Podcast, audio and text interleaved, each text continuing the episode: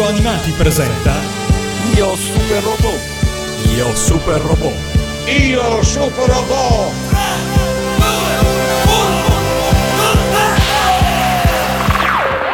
Adesso non potrai più muoverti, Koros!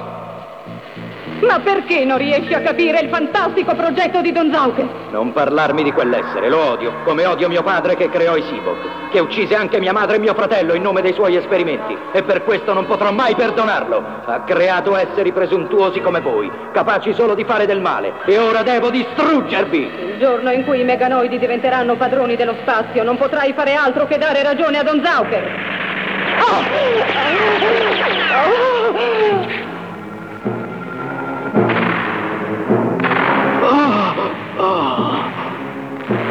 Figlio, figlio mio, puoi ancora vincere. Le onde cerebrali di Koros lo hanno portato ad una coscienza temporanea. Lo spirito dell'essere umano può vincerlo. Può vincere.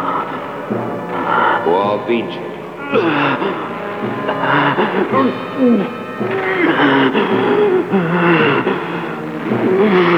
Pensi di riscattarti con questo? Ho il mio potere! Posso combattere da solo! Non ho bisogno del tuo aiuto, padre! Combatterò da solo e distruggerò tutti i meganoidi!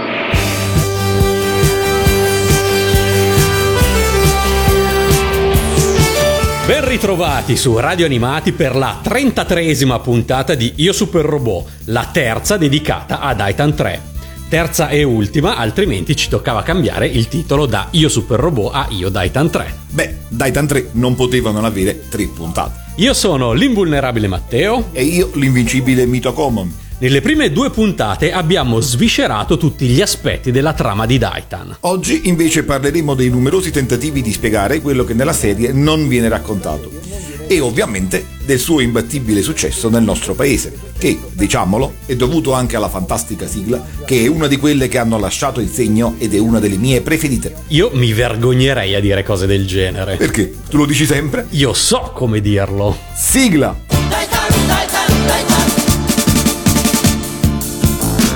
Noi siamo un trio, allerta e pieni di brio.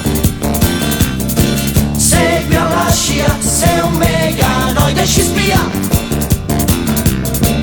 E Magpetro ci porta nell'occhio all'avventura.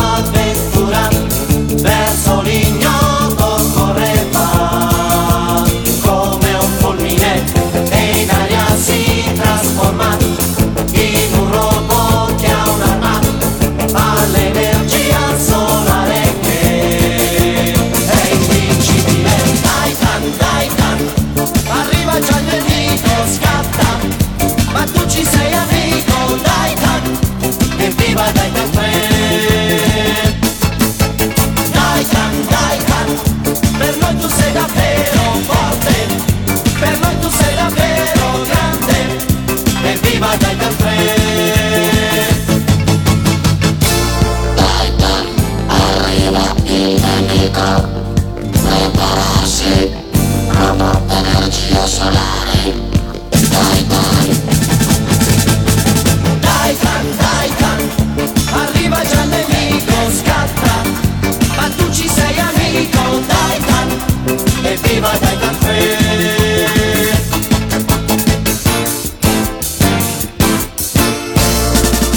Partiamo dagli interrogativi rimasti irrisolti, quelli che la trama non ha spiegato. E di cui si è discusso molto, sia in Italia sia in Giappone. Perché infatti non dipende da- dall'adattamento. Una serie di apparenti indizi sono disseminati nel corso della storia, ma non ci sono particolari nascosti che Tomino non ha mai rivelato.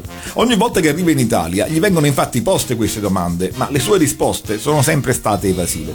Talvolta risponde scherzando o cambiando discorso e di recente invece ha cercato di dare qualche spiegazione, ma a 40 anni di distanza queste spiegazioni non corrispondono del tutto alla trama a suo tempo narrata.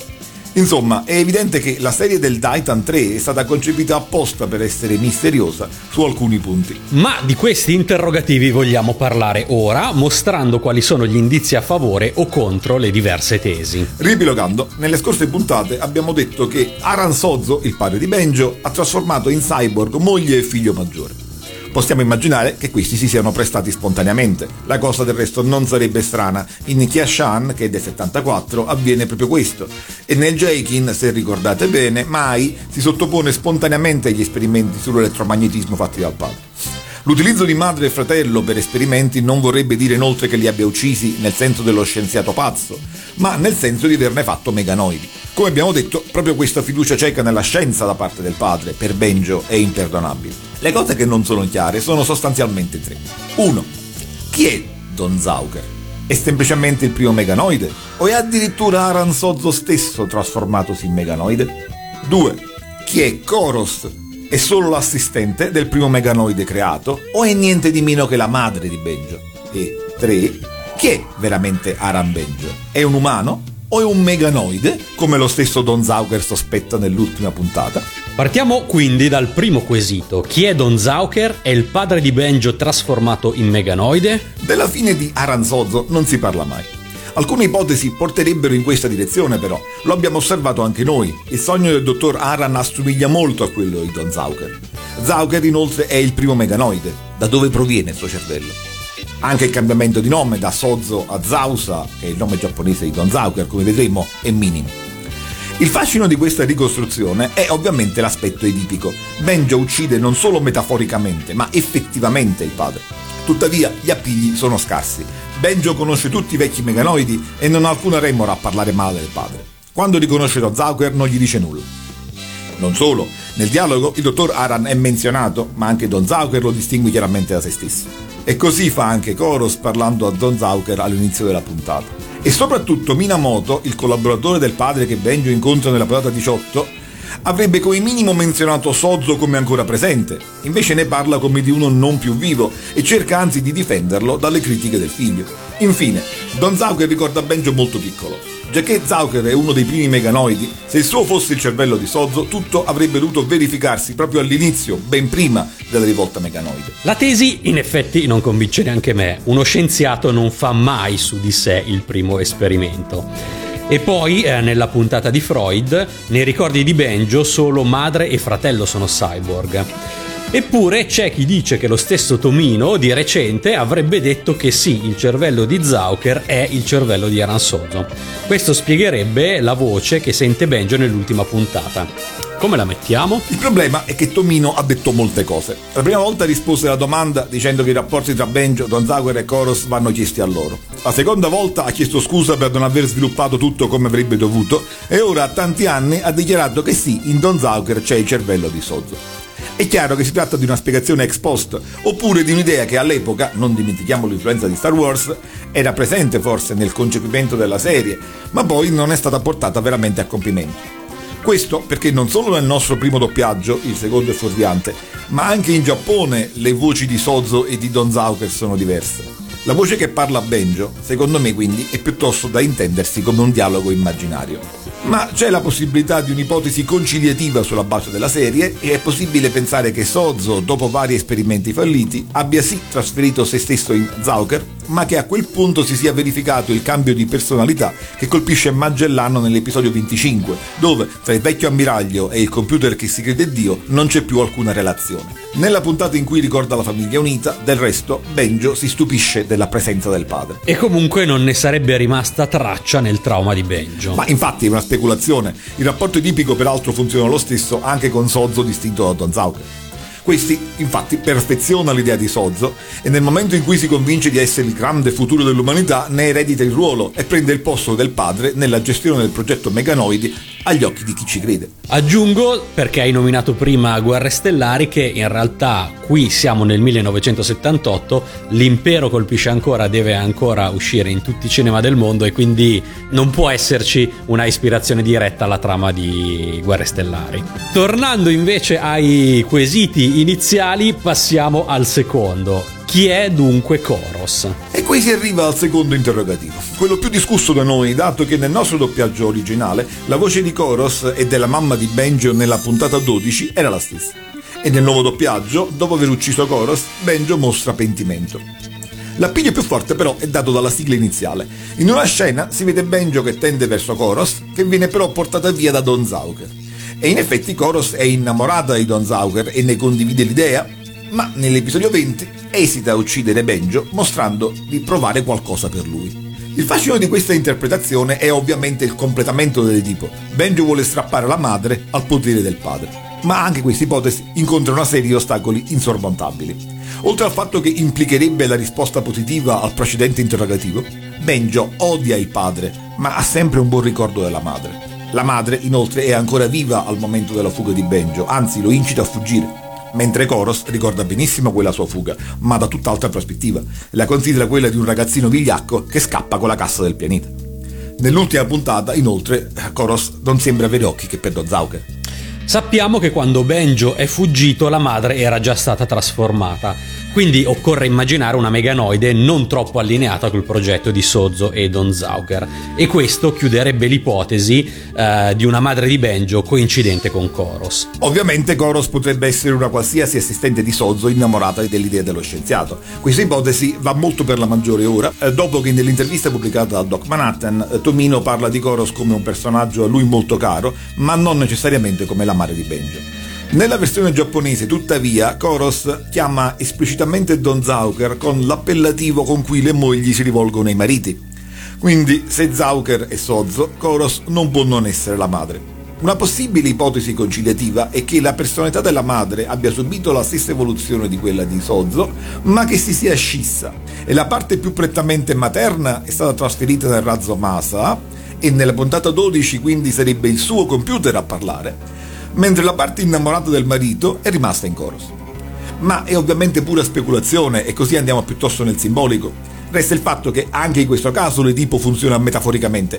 Benjo uccide quelli che fanno la scelta del padre e lo fa impadronendosi e utilizzando il robot che l'amore della madre gli ha messo a disposizione. Quindi anche la voce di Sozzo sentita da Benjo nella puntata finale potrebbe arrivare da un'altra parte, dal Titan stesso o da un qualche altro posto di Marte, a prescindere dalla identificazione fra Don Zauker e Sozzo.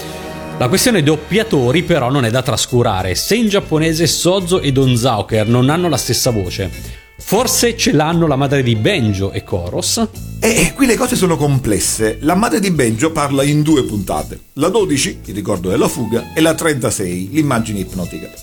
Ma ha due voci diverse in Giappone. Se la doppiatrice della puntata 12 è Toshiko Sawada, ed è diversa da quella di Koros, quella della puntata 36 è Mieko Nobusawa, che è la stessa di Koros. Quindi a me pare evidente che l'idea di una possibile evoluzione di Koros c'era inizialmente, ma poi è stata messa da parte nel corso della, della realizzazione della serie. Mi arrendo. Il terzo quesito è invece quello più discusso in Giappone a quanto sono riuscito a capire. Chi è Aran Benjo? Qui gli appigli sembrano un po' più consistenti. Benjo è fortissimo, è capace di spezzare sbarre a mani nude e lo fa già nella prima puntata. E Don Zaguer stesso, come abbiamo sentito, si chiede se non sia un meganoide. Ora, se il padre ha fatto esperimenti su madre e fratello, perché non su di lui?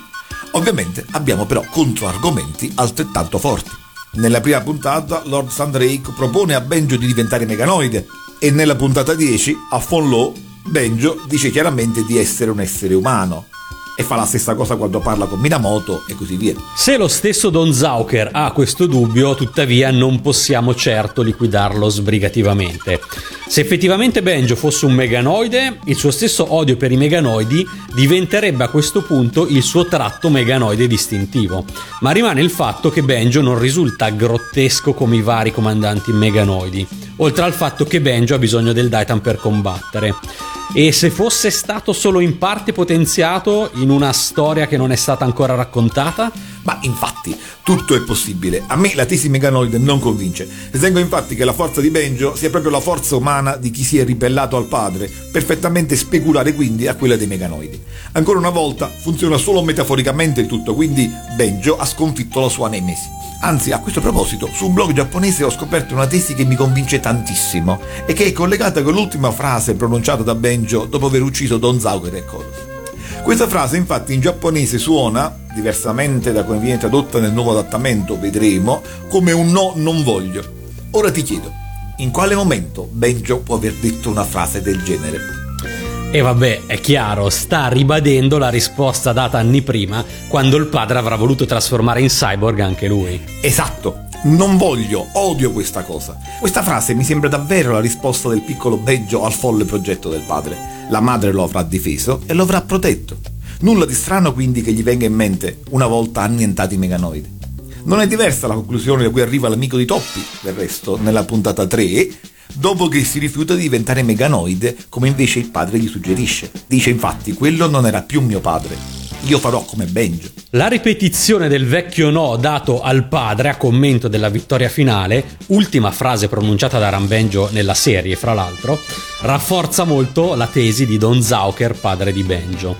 Certo ne risulterebbe una trama dai toni molto più cupi e drammatici di quelli che la serie ha.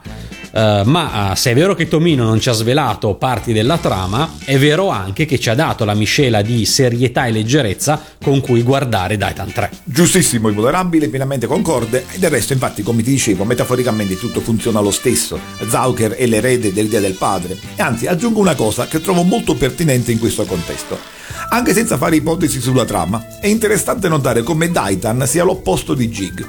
Facci caso, la storia di Jig è quella di un padre che fa cyborg suo figlio e che morendo inserisce le sue ultime volontà in un computer per impedire che ritorni una nemica civiltà del passato.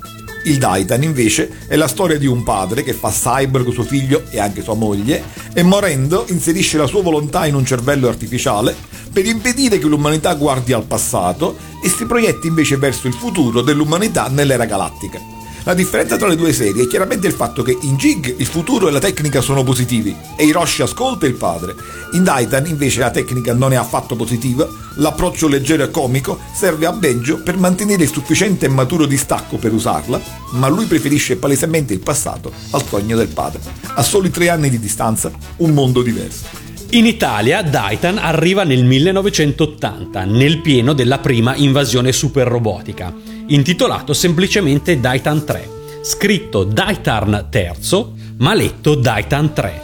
La sigla è una di quelle che hanno lasciato il segno ed è una delle mie preferite.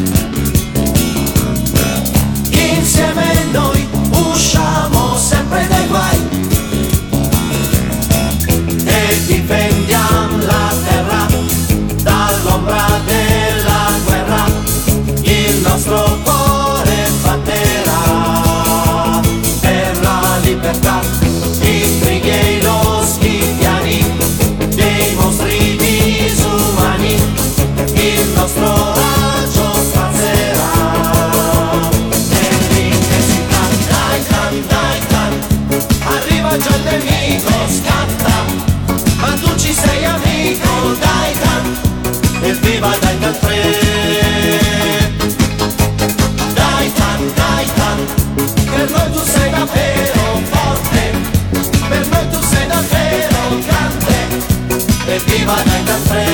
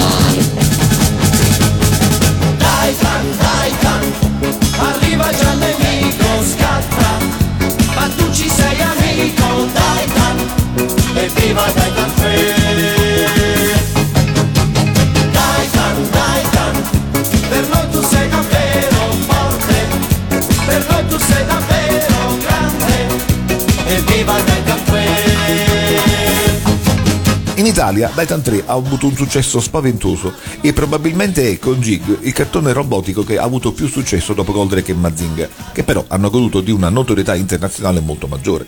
Daitan invece, non particolarmente noto in altri posti della Terra se non ora, è famoso più in Italia che in Giappone. Lo stesso Tomino rimase stupito di questo nostro trasporto per il Titan. In patria non ebbe un successo paragonabile a quello di altre serie e soprattutto non paragonabile a quello che ebbe il Gundam, mentre da noi fu diverso. Io stesso nell'81, quando ero in vacanza e mi capitò di rivederlo, lo ricordavo già come un classico. Forse la struttura americaneggiante del Titan è una delle spiegazioni del successo, come spesso viene osservato. I personaggi donnaioli e spacconi come Lupin del resto da noi piacciono. E buona parte del merito è senza dubbio anche della sigla. E non a caso la Dinit ha appena ripubblicato la serie in un cofanetto Blu-ray per celebrarne i 40 anni. E il cofanetto Blu-ray di Daitan è arrivato così in Italia prima che in Giappone. Eh, Daitan 3 è stato infatti importato quasi subito. Eh, terminato in Giappone nel marzo del 79, il giocattolo era pubblicizzato da noi già verso la fine dell'anno e la trasmissione all'inizio dell'80 è avvenuta in concomitanza con la pubblicazione di una riduzione a fumetti della prima puntata, apparsa sui numeri del 13, 20 e 27 marzo 80 della rivista Banda TV. I successivi episodi del fumetto erano invece storie inventate in Italia. Te lo ricordi il fumetto Invulnerabile? Deve essere di certo coevo al doppiaggio della serie TV e non successivo perché presenta delle differenze di adattamento. Il più eclatante è il nome scelto per Benjo, che nel fumetto è quello di Joe Tempesta, che è del resto quello usato nella brochure della Doro TV merchandising che presentava la serie importata. Esistevano diversi fumetti italiani con protagonisti gli eroi delle serie animate giapponesi, ma li ho sempre snobbati tutti, Daitan incluso. Eh, ricordo però che Benjo viene chiamato Gio Tempesta anche sul retro della copertina del 45 giri della sigla italiana, dove c'è una breve sintesi della trama del Daitan.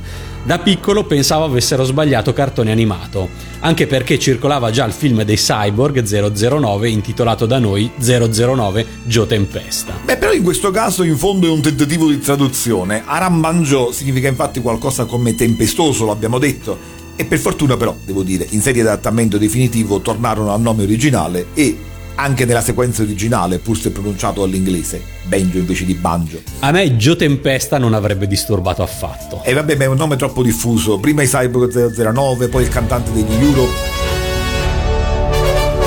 Invece nel fumetto per la scelta delle armi capita il contrario eh, sono nel caratteristico nippo inglese originario, Daitan Javelin, Daitan Snapper e soprattutto Daitan Sun Attack, mentre nella serie sono tradotte opportunamente in italiano. Gli adattatori del fumetto dovevano avere a disposizione alcuni testi originali, peraltro, perché ci sono punti in cui la traduzione è fatta meglio. Quando Benjo spiega cos'è un Megaborg, ad esempio, il fumetto dice Megaborg è il robot da combattimento dei meganoidi, un incrocio di robot e di cyborg, mentre nella versione televisiva dice robot lottatore. E poi c'è un punto che nella puntata non c'è, ma che curiosamente corrisponde alla trama. A Lord Sandrake, che loda la superiorità meganoide, Benjo risponde esplicitamente non dire sciocchezze Sandrake, non potete riprodurvi senza le nostre donne. Ma Aram Benjo a parte, gli altri nomi dell'adattamento del 1980 sono anche loro così fedeli? Eh, sì, sì, sì. Tra i protagonisti divergono solo Toppi e Don Zauker. Toppi in originale è Toppo o Top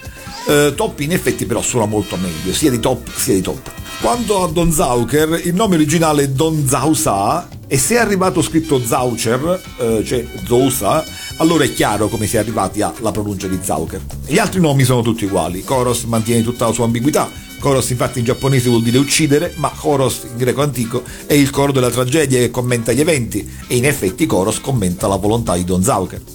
Daitan viene scritto Daitarn e correttamente pronunciato Daitan. Eh, Match Patrol è pronunciato variamente e io stesso non so come pronunciarlo. Il Mac Patrol dice la nostra canzone, eh, Match Patrol dice la serie, Mac Patoru in giapponese e così via. Le macchine della morte in originale sono chiamate Death Battle, mentre le Macro Machine, come già ricordato, non vengono nominate nell'adattamento. Prima di continuare a parlare dell'adattamento bisogna però precisare che stiamo parlando dell'adattamento del 1980, ma che questo è solo il primo degli adattamenti italiani. Hai ragione. Dopo numerose repliche nel corso degli anni 80, la serie fu pubblicata in VHS per la prima volta nel 95 dalla Yamato Video, con il doppiaggio visto in tv, però con l'aggiunta delle sigle giapponesi e con i titoli delle puntate tradotti dall'originale, mentre invece quelli delle edizioni tv erano inventati ex novo. Nel 2000 invece la Dynamic Italia acquistò i diritti e nel pubblicare una versione rimasterizzata fece ridoppiare la serie.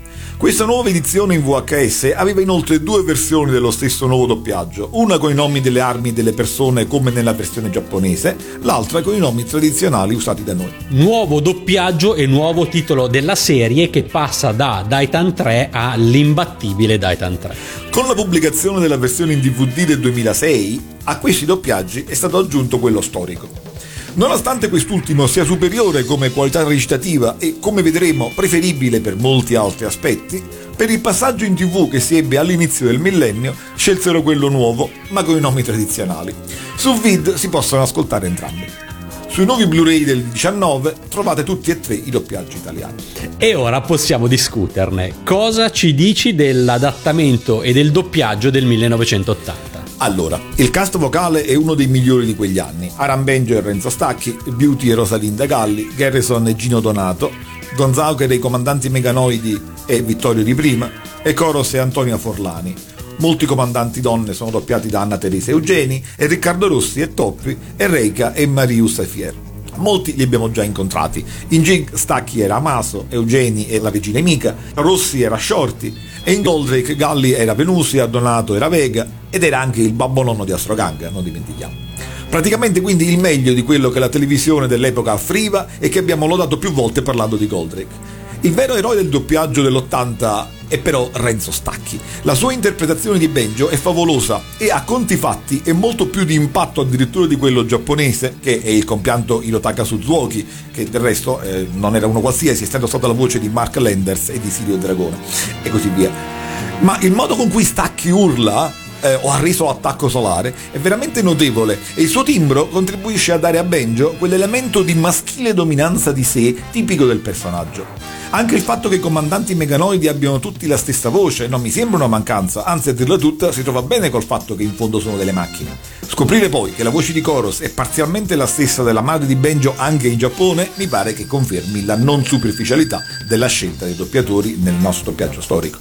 Insomma, l'unico punto che posso fare è che risente del tempo. Uno degli aspetti più evidenti e divertenti è quello sulla pronuncia della parola cyborg, che viene pronunciata sempre cyborg. Solo nella prima puntata Stacchi pronuncia epifanicamente cyborg. Ed è questa una felice novità perché abbiamo visto che in Jig e in Zambot non viene pronunciato e in Jig è molto più grave dato che la trama ruota proprio su questo. Eh sì, infatti lì è proprio un errore. Qui invece è una pronuncia datata. Così come cyberspace, cioè spazio cibernetico, viene tradotto ancora oggi come ciberspazio, organismo cibernetico diventava cyborg poi si è preferito il diretto prestito dall'inglese che sono in effetti meglio. Passiamo ora all'adattamento del 1980. L'adattamento è in linea col doppiaggio, cioè è ben fatto e, udite udite, è sostanzialmente fedele. Ci sono però ovviamente alcune semplificazioni e alcuni errori, come in tutte le serie giapponesi, ma non solo dell'epoca. E faccio una serie di esempi che mi sono capitati sott'occhio.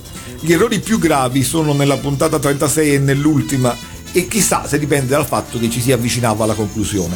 Nella puntata 36 Benjo infatti vede l'immagine del fratello e lo chiama per nome, mio fratello Ted.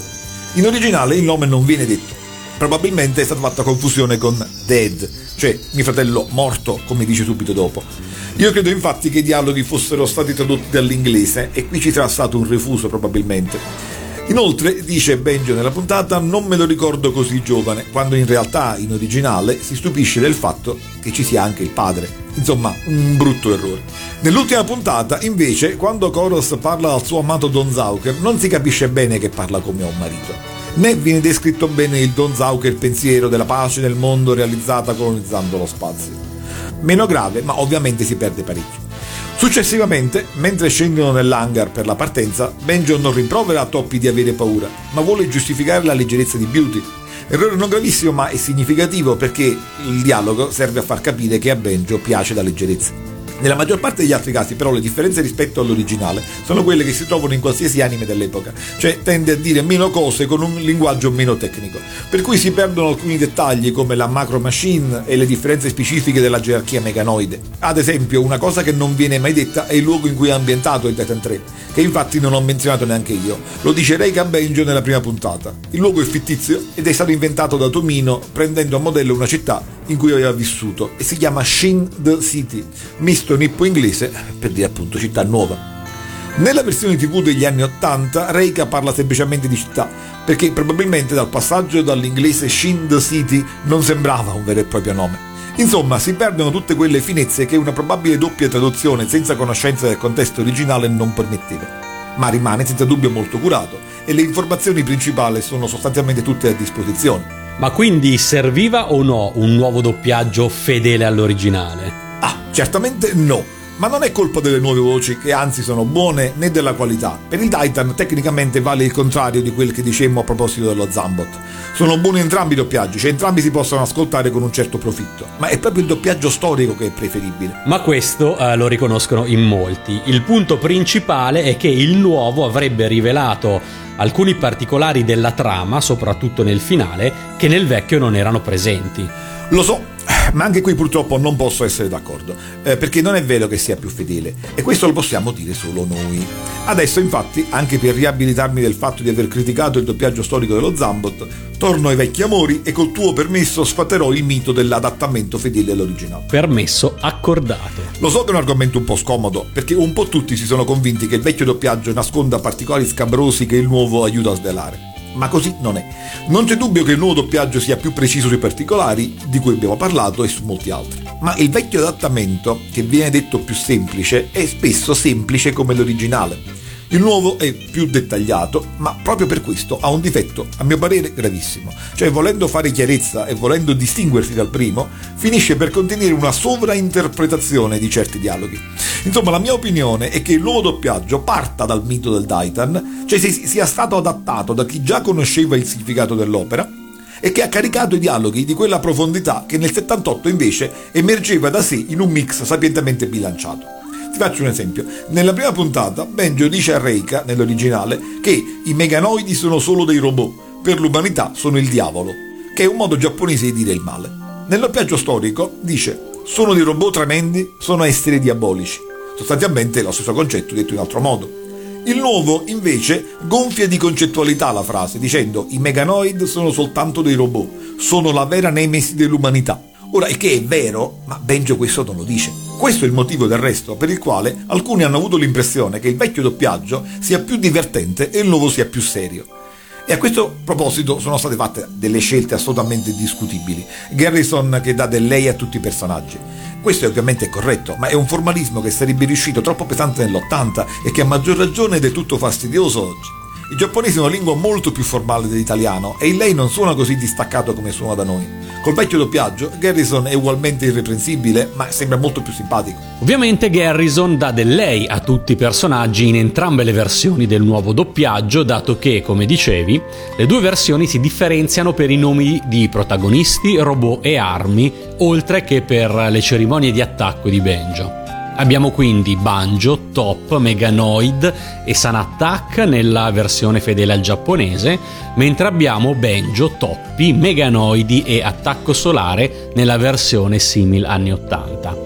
Più misteriosa per me è invece la pronuncia del robot nel nuovo doppiaggio. Daitan, giustamente, nella versione fedele al giapponese.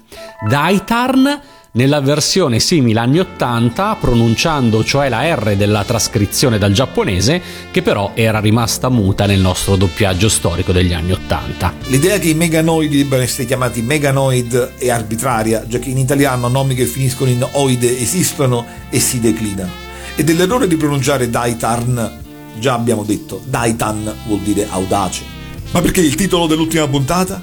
Non è sempre vero che chi traduce oggi sappia fare meglio del predecessore. E infatti mi spiego meglio. Come vi ho detto, la prima edizione in VHS aveva ritradotto solo i titoli.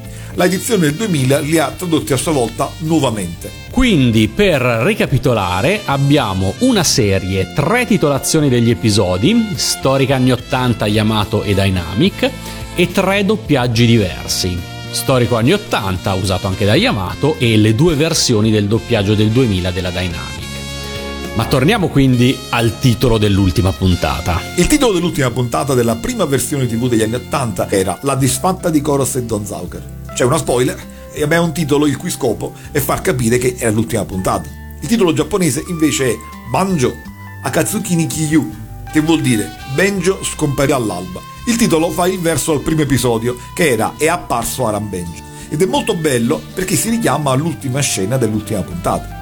La versione Yamato del 95 traduce Benjo svanisce all'alba. Non bellissima la resa in lingua italiana, ma è una traduzione fedele. La versione Dynamic del 2000 traduce invece inspiegabilmente Daitan scompare nell'aurora. Da dove è arrivato adesso il Daitan? Secondo esempio, il nome della città. Tutta questa retorica sulla necessità di essere fedeli all'originale e cosa dice Reiga a Benjo nella prima puntata?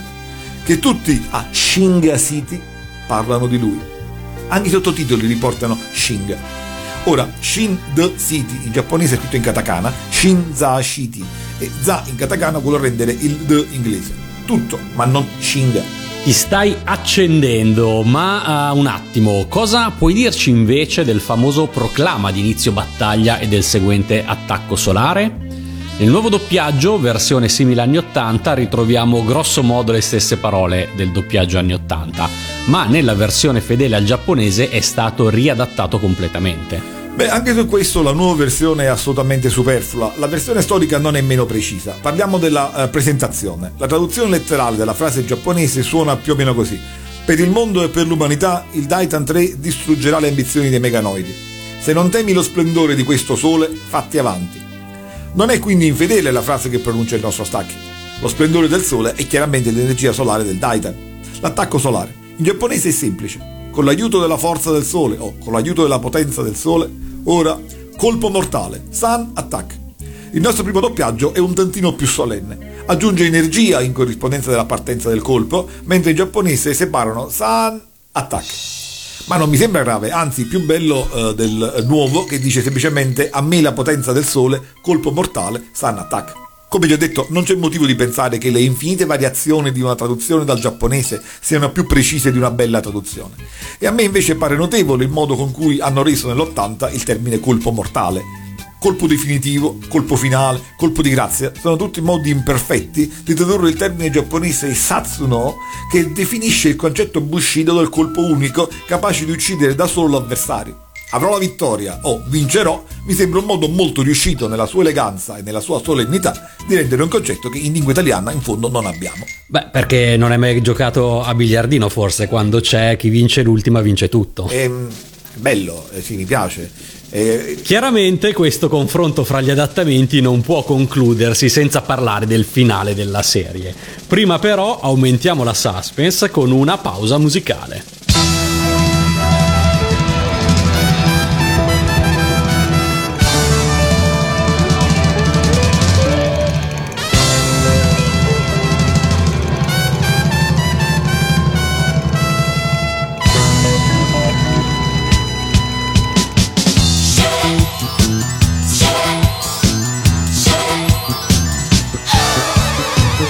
なやかな肌揺らめかせ」「一人の男に身を焦がす」「闇の中愛の言葉が磨き抜かれる」「ビューリフルローズ今咲いて」「ビューリフルローズ」裏切りした朝焼けに Beautiful rose Beautiful rose 裏切りした朝焼けにバラ色の女たちの恨みきらめく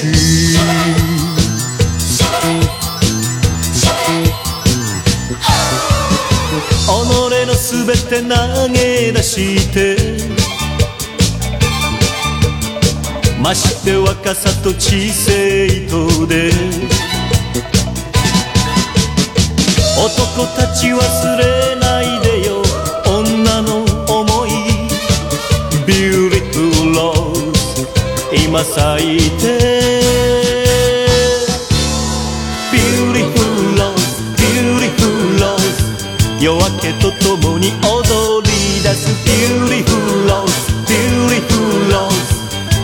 夜明けとともに踊り出すバラ色の女たちの力。きらめく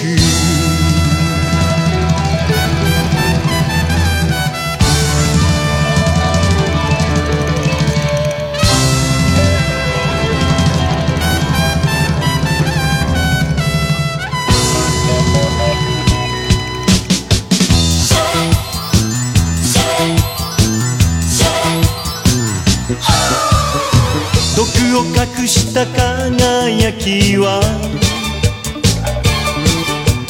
ジキルとハイドの使い分け。夜の闇テレンテクダが研ぎ澄まされてビューティフルローズ今咲いて。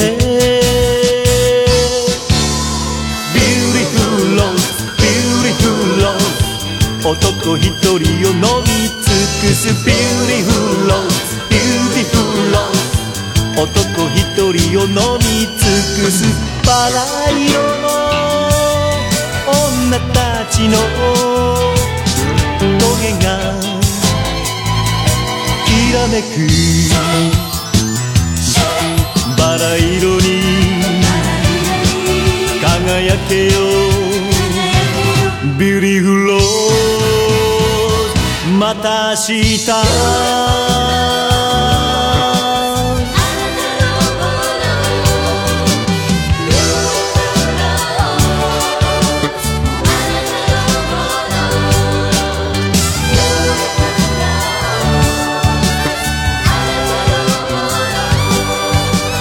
È arrivato il momento di affrontare l'ultima frase di Benjo. Partiamo dal nuovo doppiaggio che, ci dicevi, allude ad un pentimento di Benjo. Spiegaci meglio. È il famoso passaggio dell'ultimo dialogo di Benjo con Koros. Dico famoso perché quella frase viene citata frequentissimamente nei siti e nelle riviste giapponesi. Nella versione storica italiana Benjo dice hai avuto quel che meritavi, maledetta. Nel nuovo doppiaggio dice invece cosa ho fatto. È evidente che il nuovo risente della riflessione sull'ambiguità di Benjo e sul suo possibile edipico conflitto. Quest'ultimo aspetto ci sta, ma il pentimento? Tutti quelli che hanno visto il nuovo doppiaggio si sono convinti di un'ambiguità etica di Benjo, perché ritengono questa traduzione più fedele. Addirittura ho letto in rete di persone che sostengono che tutta la lotta di Benjo sia dovuta alla follia psicotica di lui che avrebbe impedito il pacifico sogno meganoide, cioè praticamente la tesi di Koros che vuole lanciare Marte contro la Terra. A questo punto è chiaro chi ha sponsorizzato la nuova traduzione. Questa traduzione rende più ambiguo il personaggio di Benjo, ma in maniera eccessiva. Eh, ricordaci cosa dice in giapponese. In giapponese dice Boku wa Yada. Yada è una tipica espressione idiomatica che esprime fastidio, una situazione indesiderata o intollerabile e infatti vuol dire ne ho abbastanza, basta. Lo dice per esempio Minamoto alla fine della puntata 18 quando si ribella ai meganoidi. E così è infatti tradotto in entrambi i doppiaggi. Qui Benjo dice però Boku wa Yada, cioè ha aggiunto il soggetto, Boku, io. Espressione che viene usata per esprimere volontà negativa a qualcosa che non piace e che ripugna. Ed è la tipica frase negativa che dicono i bambini ai genitori, e non ti dico l'uso che ne fanno gli entai. E come ti ho detto, secondo me la cosa migliore è renderlo in questo caso con un no, ho detto no, carico di rabbia. E infatti è proprio riconoscendo il tipico rifiuto da bambini che si può avere la traduzione più fedele e più significativa per l'interpretazione della trama. Ma quindi è sbagliato anche il nostro vecchio adattamento? E no, non è sbagliato, è solo arbitrario attribuire l'odio di Benji unicamente a Koros. Ti faccio un parallelo. Su YouTube potete trovare facilmente una canzone del gruppo idol Keiyakizawa 46 che si chiama proprio Boku wa Yada, il cui tema è il dissenso, cioè non lo faccio, non dirò di sì, dice la cantante. Ora, nei siti inglesi che riportano il testo della canzone, la frase viene spesso tradotta con un semplice non voglio, ma talvolta anche con un I hate, cioè io odio, odio questa cosa, non mi piace questa cosa. La frase, quindi Boku Ayada, arrivò probabilmente agli adattatori dell'80 in Italia, tradotta dall'inglese. Cioè, la frase arrivò probabilmente così agli adattatori dell'80, che perciò l'hanno tradotta con Hai avuto ciò che ti meritavi maledetta. Rende la rabbia e il fastidio visibile dal disegno. Il nuovo adattamento invece sottolinea il disagio contenuto nell'espressione, ma a tal punto che gli adattatori ci hanno voluto leggere un pentimento. Tuttavia, l'espressione esprime disagio e dispiacere di dover fare una cosa, non di una cosa che si è fatta. Capisci benissimo quindi come, prescindendo dalla traduzione che abbiamo proposto poco prima, la traduzione più fedele sia quella vecchia e non quella nuova. Quella vecchia esprime l'odio e il fastidio, forse in maniera eccessiva e parziale, ma quella nuova esprime un pentimento che non c'è. Quindi, se volete vedere il Titan, fatelo col vecchio doppiaggio e non ve ne pentirete. Ed è proprio con questo doppiaggio che il Daitan ha avuto successo nel nostro paese, che si misura anche con la diffusione dei riferimenti alla serie nella cultura pop italiana. Che sono infatti infinite. E i toscani, ma non solo, hanno di certo sentito parlare del fumetto di satira religiosa di Caluri e Pagani pubblicato sul Vernacoliere, il cui protagonista è un prete esorcista e tossicomane chiamato Don Zauker, che fa il verso al particolare significato che la parola don ha in Italia. E poi c'è il gruppo ska genovese di fine anni 90, chiamato appunto i Meganoidi, e ricordo poi una vecchia iniziativa editoriale napoletana degli anni 90, la Zauker Press. Lasciami aggiungere la cover della sigla italiana cantata dai Subsonica nel loro primo album live, coi piedi sul palco del 98. Non lo sapevo, ma direi che è giunto il momento piuttosto di parlare della sigla. Che ci puoi dire su questo, è vulnerabile? La sigla italiana di Daitan 3 è firmata e prodotta da Luigi Albertelli e Vince Tempera e viene pubblicata nel 1980 su dischi Tracciafoni eccetera. Il titolo della sigla viene scritto come Daitan 3 sulla copertina, Daitan terzo sull'etichetta, in entrambi i casi senza R. Nella videosigla finale storica della serie, invece, il titolo della sigla è Daitarn terzo, eh, come il titolo della serie, quindi con una R che poi nessuno pronuncia. A cantarla il fantomatico gruppo I Micronauti, nome usato da Albertelli e Tempera anche per le sigle di Teccaman e di Capitan Futuro. In realtà per ciascuna di queste tre sigle cambiano i reali interpreti e nel caso di Daitan, dietro lo pseudonimo I Micronauti ci sono i fratelli Balestra. Il lato B del 45 giri invece contiene la canzone Futuromania che non è collegata direttamente a Daitan. Risulta sempre interpretata dai Micronauti che però in questo caso non sono, almeno secondo me, i Balestra. E devo confessarti una cosa, Daitan Daitan arriva già il nemico. Poi da piccolo, cioè fino a 30 anni come sappiamo, pensavo che il cantante incitasse Benjo a scappare di fronte all'arrivo del nemico, ma che Daitan, nostro amico, invece sceglie di combattere per noi. Luigi Albertelli non ha mai incitato Daitan a scappare. Daitan Daitan arriva già il nemico, scatta. La sigla è diventato un successo italiano senza tempo, una delle prime protagoniste del revival siglesco in discoteca, tipico pezzo da finale nei concerti di sigle anni 80, spesso innescando nel pubblico il ballo di gruppo inventato dai cialtroni animati, se sapete di cosa parlo sempre confermata ad ogni riedizione, replica o pubblicazione della serie. È una delle poche sigle andate in tv integralmente e montata sulla videosigla finale storica in modo praticamente perfetto. Ovviamente bisogna ricordare che le videosigle delle edizioni rimasterizzate, cioè tutte quelle in commercio attualmente, nonché quelle su vid, non assomigliano a quelle originali degli anni 80, perché hanno la versione discografica della sigla, che è più lenta, o meglio, non è accelerata, sulle immagini originali giapponesi.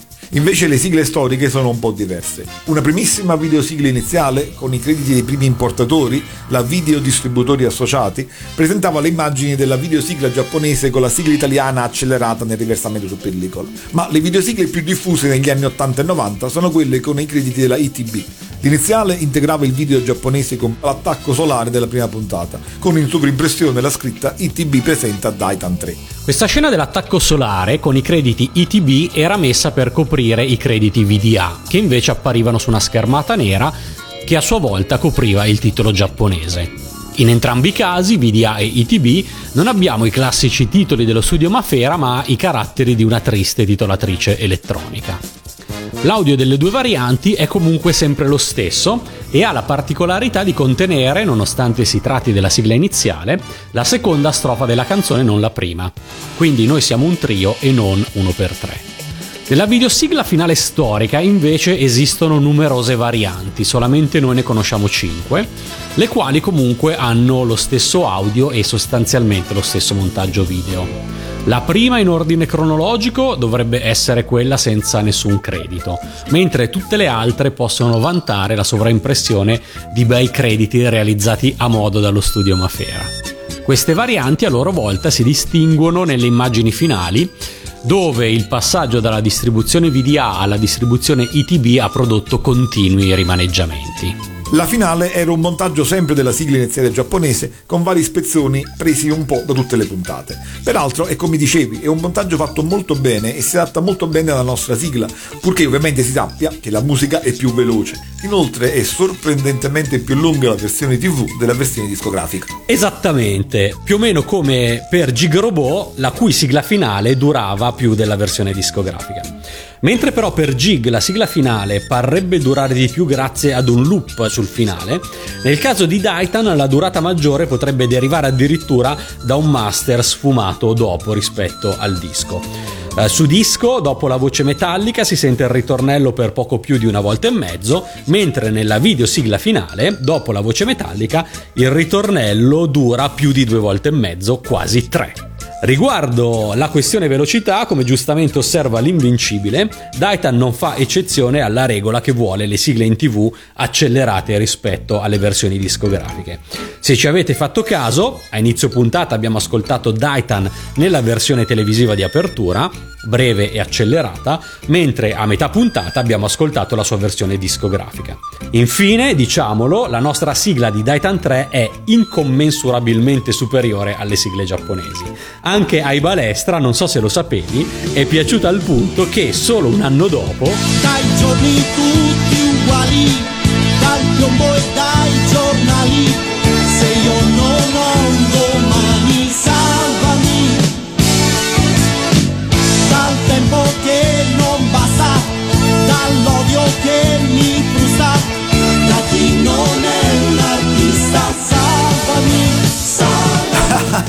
Chi la fa l'aspetti? E questo era un assaggio di Salvami di Giancarlo Balestra e Lucio Macchiarella cantata dai fratelli Balestra.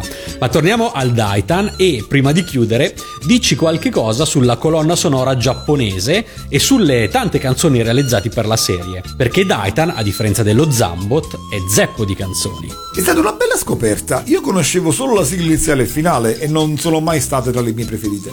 La sigla iniziale è intitolata Come Here Daitan 3, cioè l'invocazione del Daitan in originale, e quella finale Toppo de Tango, tango con toppi, entrambe prodotte dalla Columbia Records e pubblicate su 45 giri subito nel 78. L'iniziale è cantata da Makoto Fujiwara e la finale dal coro Coro di 73, che è il coro della Columbia. Di entrambe le sigle però poi ci sono anche le cover prodotte dalla King Records che nell'80 bruciò sul tempo la Columbia e pubblicò per prima, su 33 giri, la BGM della serie. Non volendo però pubblicare le sigle della concorrenza, eh, no, tempi anche in Giappone, fecero reinterpretare a Koichiro Hori la sigla iniziale e al coro dei Blessing 4 quella finale, cioè agli interpreti delle sigle dello Zambo. La Columbia Records pubblicò poi anche lei su LP la colonna sonora con le sigle originali e già nello stesso 1980, ma il disco della King Records ebbe comunque successo e diffusione e con lui le cover d'autore in esso contenute. Tant'è che queste sono state poi ripubblicate anche in molte raccolte su CD. Nelle raccolte più complete in genere ci sono tutte e quattro. Le due versioni della sigla iniziale le potete distinguere molto facilmente. One, Two, Three è cantato con voce più grave nella versione originale TV. Nella prima puntata che Io Super Robot ha dedicato a Daitan abbiamo ascoltato le sigle giapponesi originali della Columbia. Nella seconda puntata le cover della King Records. Molto più interessanti ho trovato invece le canzoni dedicate, che però non mi sembrano canzoni interne, ma potrei sbagliare.